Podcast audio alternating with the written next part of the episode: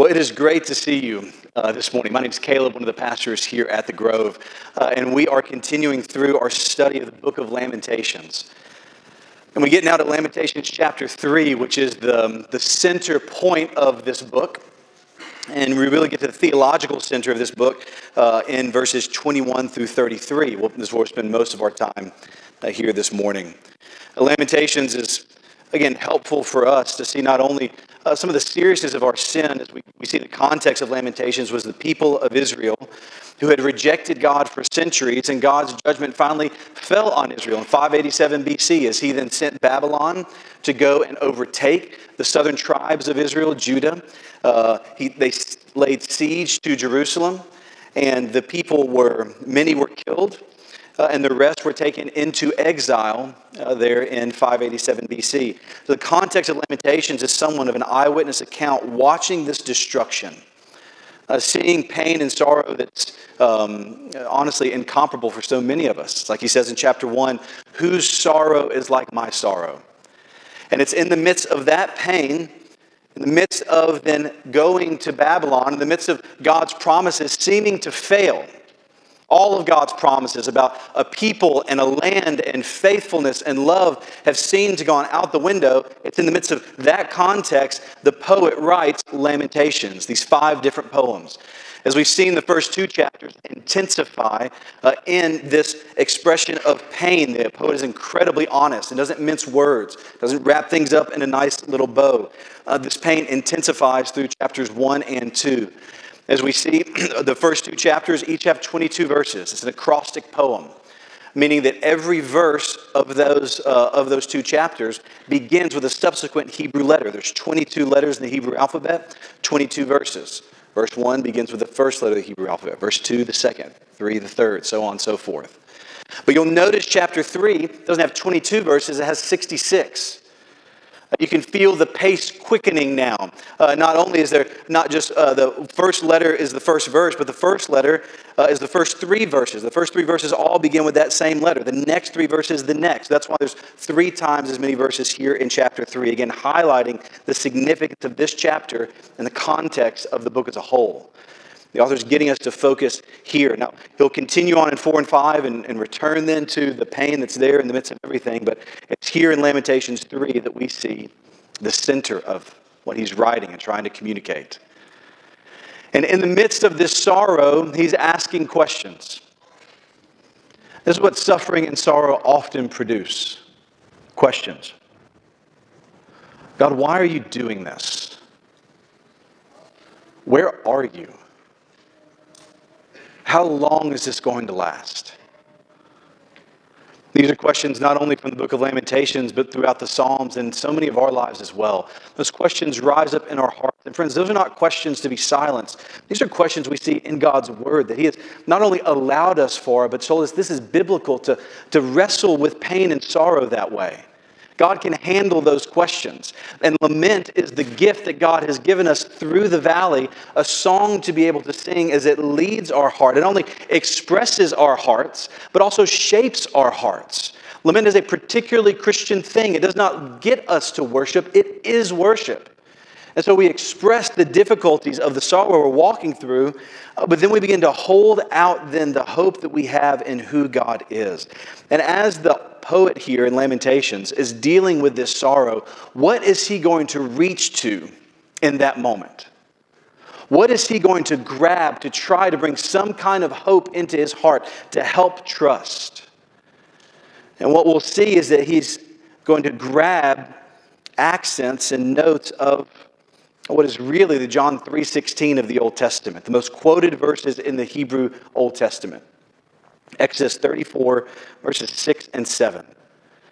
These are the verses where God reveals himself to Moses. It's the first time that God reveals in a condensed version who he is and what he's like. And these are the verses that we see in Exodus 34, 6 and 7. God says to Moses, Moses, this is my name. This is who I am. The Lord, the Lord, a compassionate and gracious God slow to anger and abounding in faithful love and truth, maintaining faithful love to a thousand generations, forgiving iniquity, rebellion, and sin. But he will not leave the guilty unpunished, bringing the consequences of the father's iniquity on the children and grandchildren to the third and fourth generation. What we see here is God saying, This is who I am. I have a love that is unmatched, a compassion that is unknown before me, a, a, a patience, a faithfulness, forgiveness. And yet, he is also just. So he cannot just pass sin aside. No, the, he cannot leave the guilty unpunished. So, how do these things come together? Well, it's the first part of those verses in Exodus 34 that the psalmists so often grab. God, this is who you are. This is who you've told us you are. You're abounding in faithful love. You're slow to anger. You have compassion. You forgive.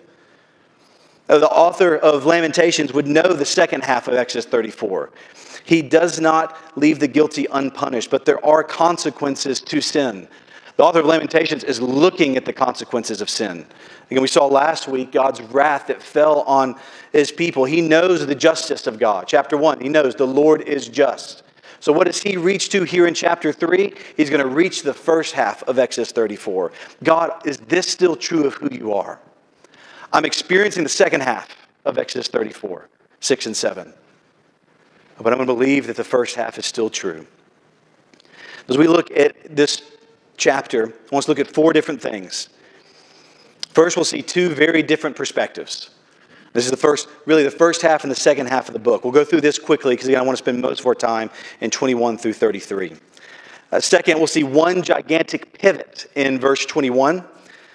Then we'll see four life changing truths in verses 22 to 24. And finally, we'll see three otherworldly responses in verses 25 through 33. Again, I wish it was 1, 2, 3, and 4, but it's 2, 1, 4, and 3. Um, it's, I, I, had a hard time with it, but it's how the text lays out. Um, so if you're OCD like me, just push through and listen to God's word. It's so good. Um, but we'll start with 2 and not 1. So, first, two very different perspectives. When you read chapter 3 as a whole, you won't read the whole thing, but when you read chapter 3 as a whole, it feels like there's almost two different authors at two different times writing it. I want you to listen to these two verses, you can hear the difference. Verse 18 and verse 58. Listen to verse 18. Then I thought, my future is lost as well as my hope from the Lord. The author, in the, in the increasing intensification of this pain and sorrow, he gets to a point in verse 18 where he's like, I've got no more hope. It's gone. I've got no future. My hope from the Lord is gone. I've got nothing. He reaches the bottom. But then listen to verse 58. You championed my cause, Lord. You redeemed my life. Well, two very different perspectives. Again, just to, to briefly go through it, to continue to drill this down, just, I'll read verse, the first five verses in chapter 3, and you can hear again uh, this uh, sorrow continuing to grow. I am the man who has seen affliction under the rod of God's wrath. He has driven me away and forced me to walk in darkness instead of light. Yes, he repeatedly turns his hand against me all day long. He has worn away my flesh and skin. He has broken my bones. He has laid siege against me, encircling me with bitterness and hardship.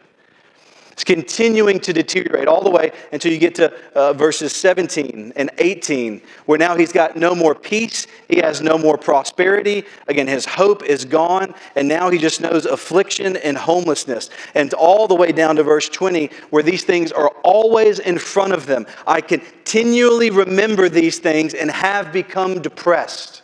This is the lowest point that he gets. They are always in front of him. All hope is gone. This is the first half of this book, of this chapter. But listen to parts of the second half, verses 38 through 41. Do not both adversity and good come from the mouth of the Most High? Why should any living person complain, any man, because of the punishment for his sins? Let's examine and probe our ways and turn back to the Lord. Let's lift our hearts and our hands to God in heaven verses 55 through 57. I called on your name, Lord, from the depths of the pit, and you heard my plea.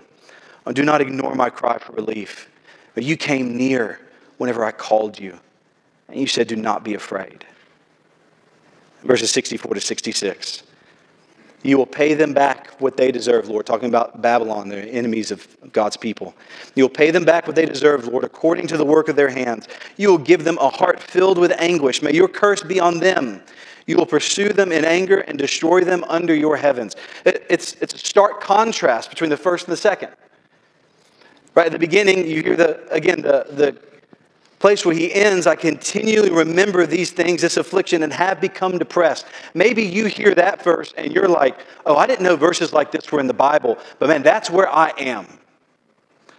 Sorrow and pain and affliction seem to be around me all the time. And I've become depressed. I've become weighed down by them, and I can't seem to get away from them. I've reached the bottom. And friend, if that's you, verse 20 is for you. It's there in the scriptures. And here's the incredible hope what we'll see here in Lamentations 3 and what we see throughout the Bible. As it's there at the bottom, God meets us even there. Not only does he meet us even there, it's there that he often does his greatest work. Because he's been there. He knows what that feels like. Again, the name that Jesus is given, we read from Isaiah 53, is he's a man of sorrows. Your God knows but if we see these two differences here in the first half and the second half, what changed?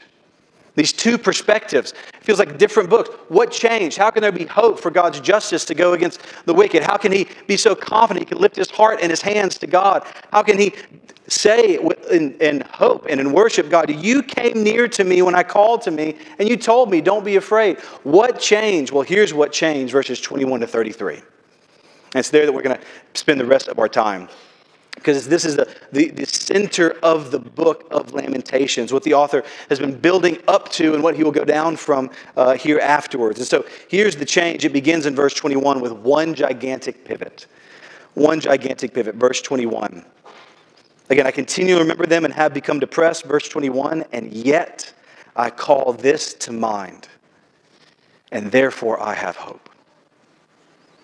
Three things to note about verse 21. You see that first word, yet or but. It's an important word in lament. It's that word, that conjunction that strikes the, the pivot there in the lament. Again, honestly, lament is not simply expressing our hearts, but it's also meant to then shape our hearts. It's meant to lead us then to trust and praise in God. It's not linear, there's not these steps that you take and you get there overnight. Depending on the situation, it may take a different time. You may take three steps up, four steps back, and five steps forward. But the purpose of lament is it's meant to lead us, to shape our hearts. And it begins with that word, yet or but. We'll see it again in chapter 4 as it marks the turn here in the lament. And what's the turn? He calls something to mind. Yet this I call to mind. Yet I call this to mind. And here's what I want you to notice the poet here is going, I've got something around me that's telling me something about God. My circumstances are telling me something about God. It's telling me that God's forgotten me. It's telling me that God has abandoned me. It's telling me that God doesn't love me anymore, that He's changed His mind, that He went with it for a little while, but we messed up so much that He's just kind of done. He's going to go find somebody else. It's over. That's what the circumstances are telling him. But the poet goes, I'm not going to listen to the circumstances. I'm instead going to call something else to mind. And I've got to say something louder than the situation that I'm in. I'm not going to listen to myself. I'm going to speak to myself. Now, friends, do you know who the most influential person in your life is? I do. It's you. You are the most influential person in your life. You know why? Because nobody talks to you more than you do. It is a constant conversation. This self talk, this narrative, whether it's interpreting our situation and circumstances, something that we're saying about ourselves, there is always something that we are saying. And it's important within lament, what we see over and over again in lament is that the authors of these poems, of these worship songs, are going in that moment. We don't sit always listening to ourselves, but we have to speak to ourselves. Psalm 42, beautiful psalm of lament says this, verses 5 and 6 Why, my soul, are you so dejected? Who's the psalmist talking to? Himself. My soul, why, my soul? Hey, self, you, hey, why are you so dejected? Why are you in such turmoil? Put your hope in God, For I will still praise him, my Savior and my God. I am deeply depressed. Therefore, I remember you. Oh, Psalmist in Psalm 42 goes, My soul, remember God. Remember who He is. Your tears have become food. My, my bed is soaked with tears, but yet I will call this to mind. My soul, why are you so dejected? Put your hope in God. Call this to mind. Oh, friends, in sorrow and in suffering, do not sit and listen to yourself only, but call to mind what is true. And particularly what is true about who God is, as we'll see here in just a moment. This I call to mind. Tim Keller, uh, pastor in uh, New York City, who passed away in the last couple years, wrote a book called Walking with God Through Pain and Suffering. And talking about Psalm 42, he had this to say. He said, We may hear our heart say, It's hopeless. But we should argue back. We should say, well, that depends on what you were hoping in. Was the right thing to put was that the right thing to put so much hope in? Notice how the psalmist in Psalm 42 analyzes his own hopes. Why are you so cast down, O my soul? Notice that he admonishes himself. Put your hope in God, for I will yet praise him. The psalmist is talking to his heart, telling it to go to God and looking to God. Friends, the psalmist and the poet in Lamentations 3 is pushing his heart and his head toward what he knows to be true. He's leading his heart to God, despite what he can see with his eyes. The events surrounding him tell him one thing about God, but instead of listening to that narrative, he instead calls something else to mind. He leads his heart to hope. Oh, friends, it's important that we know that. We have the ability to lead our hearts to hope with the grace of God. Because this is what is produced in him. Yet this I call to mind, and therefore I have hope. The truth that he remembers produces something in him. Well, friends, hope springs from truth embraced. Hope springs, grows, begins to sprout from truth embraced. This important word here, this word, yet this I call to mind. It's not simply just knowledge. This is the Hebrew word for the center of the person's being, our heart, our soul, our mind, the center of who we are. We've got to bring the truth of who we are, of who God is, to the deepest parts of who we are. We've got to embrace that truth. One of the problems I, I see with myself or so many that maybe grew up in the church or in the evangelical church is we think that simple knowledge or repetition of truth changes things. Simply knowing the right things doesn't change anything. Just ask the Pharisees. They knew all sorts of scriptures, but they didn't embrace that and they twisted it and didn't see the truth of who God was. We can't simply know true things, but it's got to get down into the center of who we are, into the core of our being, the nature of God and His promises embraced by us. We have to know the truth, then we have to remember the truth, and then we need to embrace that truth. Is God good and true and beautiful? It's that that produces hope. Yet this I call to mind. Here's the pivot in the text. And then we get that colon right there after hope in verse 21. What's the thing that he calls to mind? Oh, he calls to mind these four life changing truths in verses 22 through 24. And if you're not familiar with Lamentations, these, may, that you maybe, these are probably the only verses that you've heard growing up. These are some of those verses, some of the most popular ones that we we uh, see in the Bible. They're quoted often. Maybe you know it from the hymn, Great is Thy Faithfulness. It's based out of this section here in these three verses. And here in these four, three verses, we see four life changing truths. Look at verses 22 through 24. This is what the poet calls to mind. Because of the Lord's faithful love, we do not perish, for his mercies never end. They are new every morning. Great is your faithfulness. I say, The Lord is my portion. Therefore, I will put my hope in him. I saw one person a couple weeks ago had verse 23 on their shirt. They had a shirt printed, and across the front was verse 23, and it was flowers and beautiful, like script writing. And I was like, there was no flowers in Lamentations 3. We are wonderful at pulling verses out of context. We have a particular gift in it. Jeremiah probably wrote the book of Lamentations. He also gets pulled out of context in Jeremiah 29 11. I know the plans I have for you, plans to prosper you. That was, that was Jeremiah writing to these people before exile. You know what God's plan was? To send Babylon, to destroy those uh, who had wandered away from him. But God was saying, even in the midst of exile, there's still a plan I have for you. I will keep you. I will still remember these true things of what I am. We can't just rip that out and put it on coffee mug. We don't understand that context. It's the same here in these three verses. These three verses, when I sing Great is Thy Faithfulness, I always would sing of the good things that God had done and praising Him for the goodness of, of His grace and mercy towards me today. It's a very positive and a commemorative song. And it's true, but the context of 22 through 24 was not that.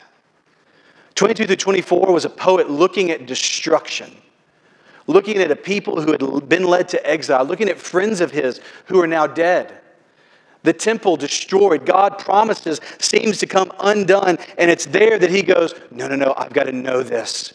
Oh, I've got to call this to mind. God said this is who he is. Let me reach back to Exodus 34. God, you have a faithful love, and we won't perish because of it. Your mercies are never going to end. Your faithfulness is great, and you are my portion. I'm going to hold on to that because everything around me is saying otherwise. It changes the way I'll never sing that song the same again.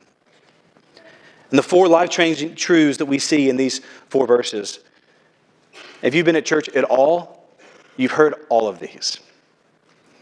It's not, so you, you can go ahead, if you got your pen and paper, like, these going to be brand new things I've never heard before. Oh, that ain't going to happen. But friends, this is the Christian, this is the Christian way. This is the Christian life. Often, the truths that we need the most are the ones that we've heard the most. We just become so familiar with it. It becomes something that we be, become unimpressed with or becomes apathetic towards. Now, these are the four life changing truths that we see here in these three verses. First, this incredible truth God's love will never leave. You see that in verse 22. Because of the Lord's faithful love, steadfast love, loyal love, loving kindness. These are all ways that the English translations have tried to translate this word. The word hesed. It's one of the most important words in the Bible. It says God's relationship to his people. It's a faithful love, it is a covenant love, it is a loyal love, a steadfast love. It's a love that never leaves, a love that says, I am here and I'm not going anywhere. It's the word that describes that love. Oh, friend, what word would you choose to best describe love? How would you describe it? What's an adjective that you would pick? You don't have to say it out loud. It's interesting to me that in the scriptures, as God inspires these writers, the one that he chooses is this word faithful, loyal, steadfast. Of course, there's all sorts of other aspects of God's love, but it's, this is the one that's often connected. It's a faithful love, a never going anywhere kind of love, a love that says, I'm here and I'm committed. It's a hesed, a, a loving kindness. We know this to be true when we see it. I saw it a few years ago in my grandparents. They're now both with the Lord. But towards the end of their lives, my grandmother began to struggle with dementia. It's one thing to lose someone you love, it's another thing to lose them when they're still here. And I know there's many of you that have walked through or even walking through a season like that. Every grief is different. There's a particular difficulty with uh, seeing a loved one walk through this. There'd be times where my grandmother and my grandfather were married over 50 years. She would look at him and not recognize him. You know what my grandfather did? He never left. Not only did he never leave, he stayed by her side. And every night he would read Hebrews 13 to her over and over and over again. He was steadfast and faithful. A love where he wasn't really getting anything in return in those moments. But his love to her wasn't one that was conditional. It wasn't a love that said, I will stay here as long as you continue to do some things for me. His love said, No, I vowed and committed to stay here by you in the good times and in bad, for richer or in poor, for sickness and in health. I'm here, and I'm not going anywhere. This is God's love to us a committed love, a steadfast love, a love that will never leave, and a love that will never let you go. So even when we're faithless, He remains faithful because He can't deny Himself. His love is committed. The second, we see not only is God's love will never leave, but God's mercy will never end. In verses 22 and 23. His mercies never end, they are new every morning. You see the two aspects of his mercy, two qualities of his mercy described here. Mercy never runs out, and mercy never repeats. His mercy never runs out, and his mercy never repeats. It never ends. You will never reach the end of God's mercy. So here's what that means. That means is, again, think about what the poet is saying here is he looks the destruction of Jerusalem because of their sin against God, because of centuries of unfaithfulness and rebellion. The poet is still able to look out and go, No, I know God's character. I know his mercy. And while this sin may be great, his mercy is greater still because there is no end to his mercy. There is no bound to his mercy. Oh, and friend, what an incredible hope for all of us, Christian, non Christian. As we walk through this life, we will all turn our back to God. And you may have the temptation to believe, I have done too much for God to forgive me. He won't accept me. He won't forgive me. He the, the, the rope has run out. Oh, friends, you got to come back to this promise here that His mercies never end. He doesn't run out. I used to work in the uh, restaurant business, number of different capacities. Sonic, America's favorite drive-in. Paradiso 37 on um, in Disney Springs. Eddie V's over on Sand Lake. And whenever in the restaurant industry, whenever we'd be going through the night, we'd get hit with a lot of business. We'd run out of ingredients, and it's called 86. We had 86 lettuce, 86 the dough, 80, 86 salsa. I don't know where the number comes from, but it's just 86. It means we've run out. And I don't know, I feel like anytime I go to Chipotle, they're always out of some ingredient that I desperately want in that moment. I don't understand why. It's like, just, just maybe prepare. I don't know. Anyway, if you work at Chipotle, I'm sorry. We can talk later. I don't know what it is. But here's, Here's the truth, friends, of God's mercy He never 86s of His mercy. He never runs out. It doesn't matter what the demand is, the supply is always more. No, His mercies never end, and they never repeat. They are new every morning. That's true for the poet and for the people of Israel being led into exile in Babylon. The poet is saying, There is mercy for you in Babylon. They will be new every morning. Oh, it shows us a couple things. One, what an incredible abundance of who God is. You see, it's like this fountain of mercy that's just overflowing and it never ends. It's able to meet us every single day and give us the mercy that we need for today. There is no challenge, there is no sorrow, there is no moment, there is no sin in which God's mercy is not given to us new for that day to make it through the end of the day. They are new every morning. Think of the people of Israel in the Old Testament? They didn't have food as they were walking through the wilderness. God gave them what? He gave them this stuff called manna. It literally means, what is it? They didn't know what it was. They're like, what is this? They're like, we'll call it that. It's manna. And as they went and got this bread, they'd go and they'd make it and it'd give them food, but they couldn't keep it. Couldn't keep it overnight. They kept it overnight. They woke up the next day and it smelled awful, rotten, gross. But God provided manna for them the next day and the next day and the next day, showing them that He will always be there to provide for them what they need for the day. I think part of that daily rhythm, God is getting us to lean into Him to show us that we need to trust Him and that we can trust Him. He will provide these mercies every morning. Now, friends, part of the difficulty that I often feel, I don't know if you feel this way as well, I will sometimes try to face today's problems with yesterday's mercies. I'll try to store them up. Man, it was a good day at church. Lamentations 3, a lot of good stuff. Lamentations 2, a little bit harder, but it was still good. And Lamentations 3, this is the good stuff, man. This is, let me hold on to this. This will get me through the next month. Oh, friends, this will get you through today. We cannot store it up. But tomorrow, well, there'll be mercies for you then. And the next day, there'll be mercies for you then. And Paul writes this way in 2 Corinthians 4, talking about suffering. Verse 16, he says, Therefore, we do not give up. Even though our outer person is being destroyed, our physical bodies are wasting away. Hearing is going, it's harder to hear. our sight, like you look like one big glob right now of people. Our sight disappearing. It's harder to get out of bed. I, I, I, wake up in the morning, I cough wrong, I can't get out of bed the next day. Like this is what's beginning to happen. Our bodies are wasting away. But Paul says this our inner person is being renewed day by day. By what? By these mercies that are new every morning, day by day. Oh, friends, God's mercy will never end. So it doesn't matter. There's, there may be something in you, or it may be the enemy whispering in your ear, oh no, man, you you, can't, you can't come to this church. You can't come to God. You've got too much stuff. It's been decades, a lifetime of rebellion against him. What's he going to think of you? Oh, I'll tell you exactly what he'll think. He will welcome you with open arms because his mercy never ends. Third truth is that God's faithfulness will never fail. You see this in verse 23 they're new every morning. Great is your faithfulness. It's one thing to be convinced of how God thinks of you. He loves me. He really loves me. I think, okay, God, I'm, God loves me. It's one thing to be convinced of what he thinks of you. It's another thing to be convinced whether or not he's going to change his mind. Well, he loves me today. Oh man, what about next year?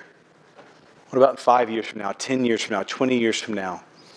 Maybe I begin to doubt or again go through a period where I turn my back on him. Oh, oh man, he's going to change his mind. Oh, friends, this is why often in the Psalms, God's love and God's faithfulness are paired together. It's interesting. I was looking through faithfulness in the Old Testament, and I saw over and over and over again the psalmist would link these two things God's love and God's faithfulness. I need to know how God thinks about me, and I need to know that He'll never change His mind. These two things are linked together. It's so important. The psalmist sees this. You see the exclamation point here. In the midst of destruction, he goes, God, you have said that you have a, a, faithful love. You're slow to anger. You're compassionate. You forgive. And so I will call that to mind, and I will say that you're faithful, that who you were to Moses in Exodus 34 is who you are right now. I can't make sense of it, but I know and can say and can call this to mind great is your faithfulness. As high as the heavens reach, so high is your faithfulness. You will never change. Psalm 92, the psalmist puts it this way in verses 1 and 2. It's good to give thanks to the Lord, to sing praise to your name most high, and to do what? To declare your faithful love in the morning and your faithfulness at night. But to keep these things at the forefront of our minds. God never changes, He always comes through. He loves to make promises to His people, and He always keeps His promises. They become a bedrock for us in times of sorrow and part of what we need to call to mind. I think that's why Peter in 2 Peter 1 4 describes the promises this way that he has given us very great and precious promises. Oh, how precious are the promises that he's given us. And we cling to them. And we call them to mind, going, God, this is what you've said to be true about you. And even though I can't make sense of it, I'll call this to mind that you never change. Great is thy faithfulness, O God, my Father. There is no shadow of turning with thee. Thou changest not. Thy compassions, they fail not. As thou hast been, thou forever will be. Great is thy faithfulness. Great is thy faithfulness. Morning by morning, new mercies I see. All I have needed, thy hand has provided. Great is thy faithfulness, Lord, unto me. Uh, we need to remember and call this to mind. God's faithfulness will never fail. Fourth truth in verse 24 is that God Himself will always be enough. See this in verse 24. I say, The Lord is my portion, the Lord is my inheritance. God is the treasure. He is enough. Oh, He is love, He is mercy, He is faithful, and He is sufficient. He is enough. God Himself will always be enough because He is the portion. He is the treasure. We say this all the time around here because it's easy to get it mixed up. There's there's strains of people that call themselves Christians that will teach a version of this of Christianity, but it's not at all biblical, called the prosperity gospel, that holds out. If you believe in God, then He will heal you, He will give you money, He'll give, make you happy, it'll, it'll all be wonderful. Just believe. If bad things are happening in your life, it's because you just aren't believing enough. That's the problem. You don't have enough faith. You got to believe harder, and then He'll give you everything that you want. Well, friends, what that does, is it makes Jesus a butler that gives us what it, what it is that we really want, which isn't Him, it's stuff. We want the gift, not the giver. Friends, what we see throughout the Bible, Psalm 84, we see it in Philippians 3, the gift of Christianity is God Himself. And we have to be careful because even, even if you love the Bible, we can begin to look at heaven and begin to think the greatest things about heaven that there'll be streets of gold, which is going to be super cool. Don't, don't get me wrong. It'll be awesome walking on streets of gold. It'll be incredible that our tears are wiped away, that death is no more, that pain is gone, that death is dead. What an incredible promise. But, friends, the greatest thing about heaven is that God will be there. He's the treasure. He is the gift. He is our portion. He's the inheritance. He is the one that has uh, given us our deepest, deepest longings of our soul. And then we cry out to Him, Lord, you are my portion. You will always be enough. And you know when that is seen most clearly and magnified most beautifully? It's in moments whenever we've lost everything else. That through tears and sorrow, we say, God, I don't know what's happening. And I can't wait for you to return, but I can still say, Oh, that you are enough. Lord, your grace is sufficient. And so I can boast in my weaknesses, in my hardships, because when I'm weak, then you're strong. As Paul in 2 Corinthians 12, your grace is enough. God, you are enough. You're the treasure. David in Psalm 84 wants one day in the courts because he wants one day just to be close to him. One day with there is better than a thousand elsewhere. That's the treasure. Paul says in Philippians 3, he counts everything else as lost because there's surpassing value of knowing Christ Jesus, my Lord. Friends, that's the treasure to know Jesus and to be known by him, to be loved by him. Is that valuable to you? Is that the treasure of your faith? God Himself, is He your portion? Or is God almost kind of like this divine butler to come and give you, oh, whenever times are hard, you'll go to Him as an accessory into your life? Oh, friends, or is He your portion? Is He your inheritance? Because what's incredible about that truth Again, is that no matter what it is you walk through in this life, that truth will never be untrue. No matter what value you walk through, no matter what suffering you walk through, God will never leave you. He will always be there with you, and He will always be for you. That portion, that inheritance, cannot be negated, it cannot be diminished. It is imperishable, it is unfading, and it is kept in heaven for you. It is always true. So you think about Psalm 23. There are green pastures, there's quiet waters, there's right paths, and then there's valleys of death. There's the darkest valleys. The circumstances change, but the shepherd never leaves. And so then it doesn't matter. Even though I walk through the valley of the shadow of death, I will fear no evil. Why? Because you are with me. My inheritance and my portion is still here. So, no matter what it is I'm walking through, I know that you're walking right beside me. Whatever fire, whatever flood, God, you're here with me. And because you are with me, my good shepherd, then I have all that I need. That's how Psalm 23 starts. You, are the Lord is my shepherd. I shall not want. I don't need anything. I have all that I need because I have you. You are the inheritance. You are my treasure. These are the four truths that God has given us to call to mind that God still loves me, that His mercies are still available for me today, that He always keeps His promises, and that He will always be enough. Oh, friends, may that settle itself down deep into our heart and not just be a theological truth we recall, but you notice how they're also all relational. God's relationship with us, that we would know that. And my, one of my friends says that we would know it in our knower, in the center of our being, that we would call it to our mind, these four truths. Because those four truths produce something in the poet. Three, they produce three otherworldly responses. We see in verses 25 through 33. First response that these truths produce produce the fact that we can wait. We can wait. I'm talk about an otherworldly response. We don't like to wait. Our whole culture, like our whole capitalistic society, is bent on the fact that we hate waiting, it seems like. You want food faster? Well, here's a whole genre of food called fast food. It takes too long to cook. Here's a microwave. I, I, I, mean, like for 20 years, for 20 years of my life, way longer than is um, should be, have been allowable. I thought the light in the microwave was what heated the food.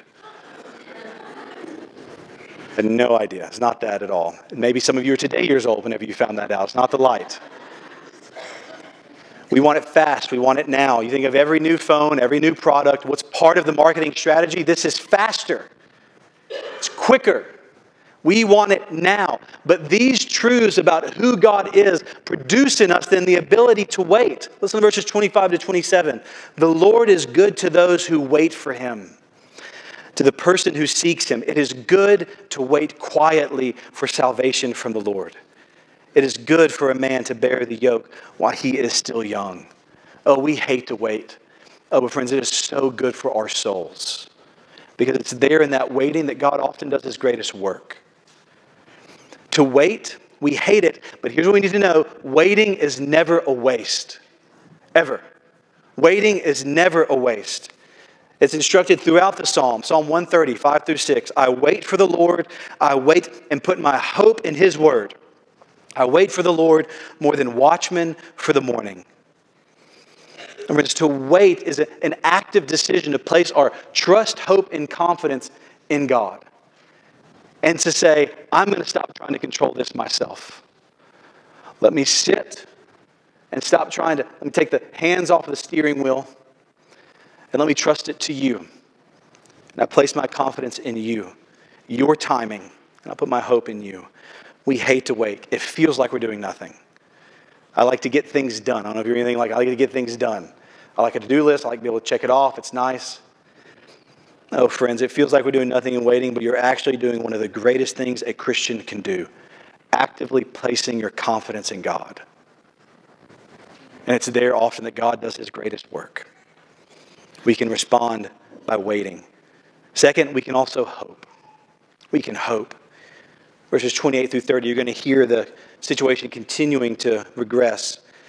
Let him sit alone and be silent, for God has disciplined him. Let him put his mouth in the dust. Perhaps there is still hope. Let him offer his cheek to the one who would strike him. Let him be filled with disgrace. What the poet is saying here is in these situations, again, where it seems like it's saying one thing alone, silence, laying in the dust, active um, abuse from uh, an aggressor, that in all of those moments, perhaps there is still hope. What the poet is getting at is our hope cannot be placed in what is around us,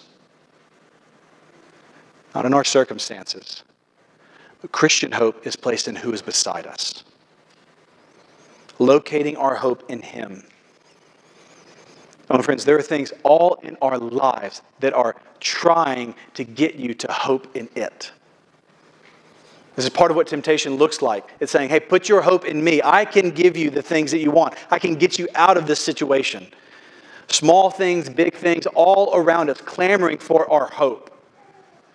This is one of the, one of the, I think, strongest tools of politics is to say, if you will just do this, then we can give you what it is that you want. Put your hope in me. That doesn't mean we just pull back and that we're uninvolved in a year like this. Again, I bet it's going to be really great this year, but I mean, no issues.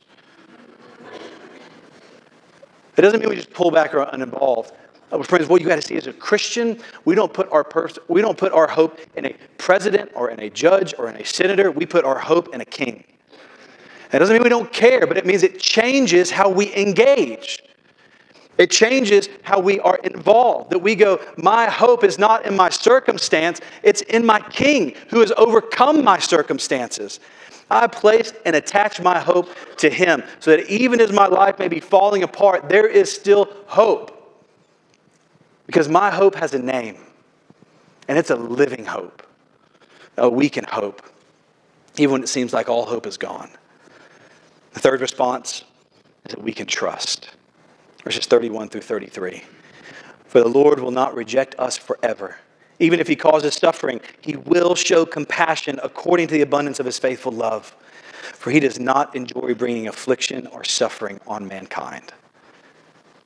Think about what it takes to trust somebody. Was thinking about this with my kids. One of my kids has a really hard time anytime that any level of pain is involved. Doesn't matter if it's a splinter or a surgery or a bruise, it doesn't matter anything, it feels like we're amputating a leg, is what it feels like. It's all ratcheted up. A couple months ago, we were at a park and he got a splinter, and we saw the splinter in his hand, and get to the car, get to the van, and I was like, oh, well, hey, let me just pull it out real quick. Buddy, let me, let me just get it right there, let me pull it out. And I mean, for 15 minutes, again, you thought we would have had to, we were performing surgery right there on the side of the van. There's screaming and tears. If you were at the park that day, just know it was just a splinter. That's all that was happening. So I want to make sure you know. When I'm trying to communicate to him, to try to build trust in me, I'm trying to tell him, hey, listen, two things. You can trust me. He's not listening to me, but I'm still trying to tell him, you can trust me. You can trust me. Why? Because listen, you can trust me because I have the ability to do something about this situation.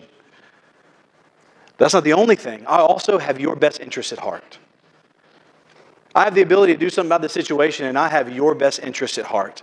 Those two things build trust, hopefully over time, to be able to take splinters out. We'll see. But that's what the poet is saying here. We can trust God because He has the ability to change our situation, and He has our best interest at heart. Looking at 31 and 32, the Lord will not reject us forever. Even if He causes suffering, He will show compassion according to the abundance of His faithful love. God will not allow His people to stay in this situation forever. Our suffering has a limit to it. Our sorrow has bounds to it. Every ounce of suffering in this world has an expiration date on it because God has the ability to do something about it. And friends, He will. He will come again, and our suffering, our sorrow will end. If not in this life, when He returns.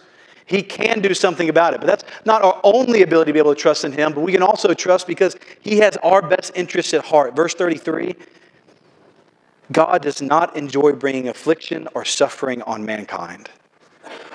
Friends, God is not only powerful and mighty, uh, He is also good. Even in the whole book of Lamentations, as we see God's judgment poured out on Israel, He's not in heaven enjoying what's happening. He's not going, oh, this is so wonderful. I love this. It's so my, my, part of my justice is able to be expressed. He does not enjoy bringing affliction or suffering on mankind. Oh, friends, He is a good God. He is so much better than us.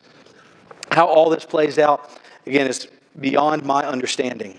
But these are the things that the poet brings to mind. Oh, God, you can do something about this. You're good. I'll continue to hope in you. So, this is what the poet brings, again, reaches for in the midst of his suffering and in his sorrow. These truths to his mind, these responses that are produced in him, reaching back to Exodus 34, going, God, I feel your justice, and I'm going to bring to mind, God, the, the truth that you are who you said you are, clinging to the promise. Oh, friend, for you, if you're a Christian, if you follow and trust in Jesus, you don't have to cling to a promise hoping that it may or may not be true, even if you can't see it. We don't have a promise of Exodus 34 alone. We have that promise personified. We have that promise who has taken on flesh and walked with us. We have that promise nailed to a tree in our place. And so we don't go back to Exodus 34, we go back to the cross. We go back to that hill in Jerusalem where God's cloud of wrath fell once again on the hills of Jerusalem, but it fell on the Son of God in our place. And we go back to that cross, and there, on that piece of wood, we see God's love and we see God's justice, not at odds with one another, but totally embracing one another. That God does not leave the guilty unpunished. As we saw last week, Jesus took the curse in our place. Our sin was punished on him. He became sin so that we might become the righteousness of God. But we see God's love displayed for us there. How much does God love you? He loves you enough that God Himself died for you. He stood in your place to offer you the life that you could never have because we've all rebelled against Him. But God said, No, I'm not going to leave you there. But my love will be shown for you by this that I would die for my enemies. That's His love expressed to us. And we see on the cross His love and His justice, sorrow and love mingled together. See from His head, His hands, His feet, sorrow and love flow mingled down. Oh, did e'er such love and sorrow meet? or thorns compose so rich a crown. Oh, friends, the cross is the visible picture of Exodus 34, 6, and 7. Jesus is not a different kind of God than the Old Testament God. He is the expression of God. He is the visible picture of who God is. God hasn't changed from beginning to end. And we look to him. And friends, that cross still speaks today it still says something to us today. And so, as we walk through sorrow and suffering in this world, we walk through the brokenness of this world, maybe you experience judgment or discipline, consequences of your sin, what will you call to mind? Friend, call to mind the mercies of Calvary. Call to mind the picture of Jesus there in your place call to mind his love and his grace and his mercy displayed for you. Call to mind that he is still the God who's speaking and saying, I am still for you. I am still with you. That there is nothing in this life that can separate you from me. This is what Paul says in Romans 8, whenever he finally reaches the, the climax of that great chapter in Romans 8. What does he go through? All those rhetorical questions talking about this incredible gift of God on the cross. He says, What then are we to say about these things? What things? The mercy of God displayed on the cross. What are we to say about them? Well, it's this if God is for us, who can be against us? He did not even spare his own son, but he gave him up for us all. How will he not also with him grant us everything?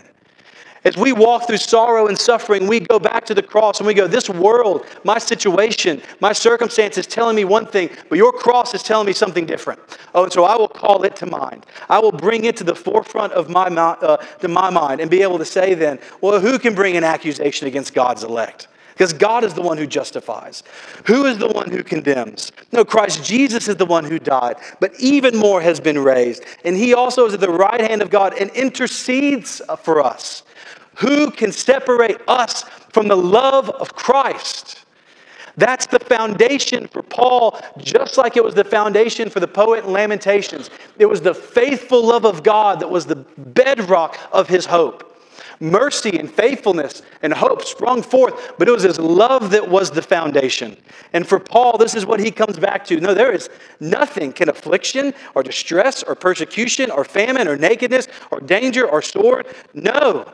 In all these things, we are more than conquerors through him who loved us. For I am persuaded neither height nor depth, neither death nor life, nor angels nor rulers, nor things present, nor things to come, nor powers, nor any other created thing will be able to separate us from the love of God that is in Christ Jesus our Lord. Friends, that is the thing to call to mind. We call to mind his cross and we see God's love for you. We can't make sense of all of it. One day we'll get to eternity, we'll get to glory, It'll make sense. But right now, we don't, can't make sense of all of it. What does make sense? What do we cling to? What do we bring to mind? Oh, the character and the nature of who God is and his love for you that will never leave and that will never fail. Let's pray.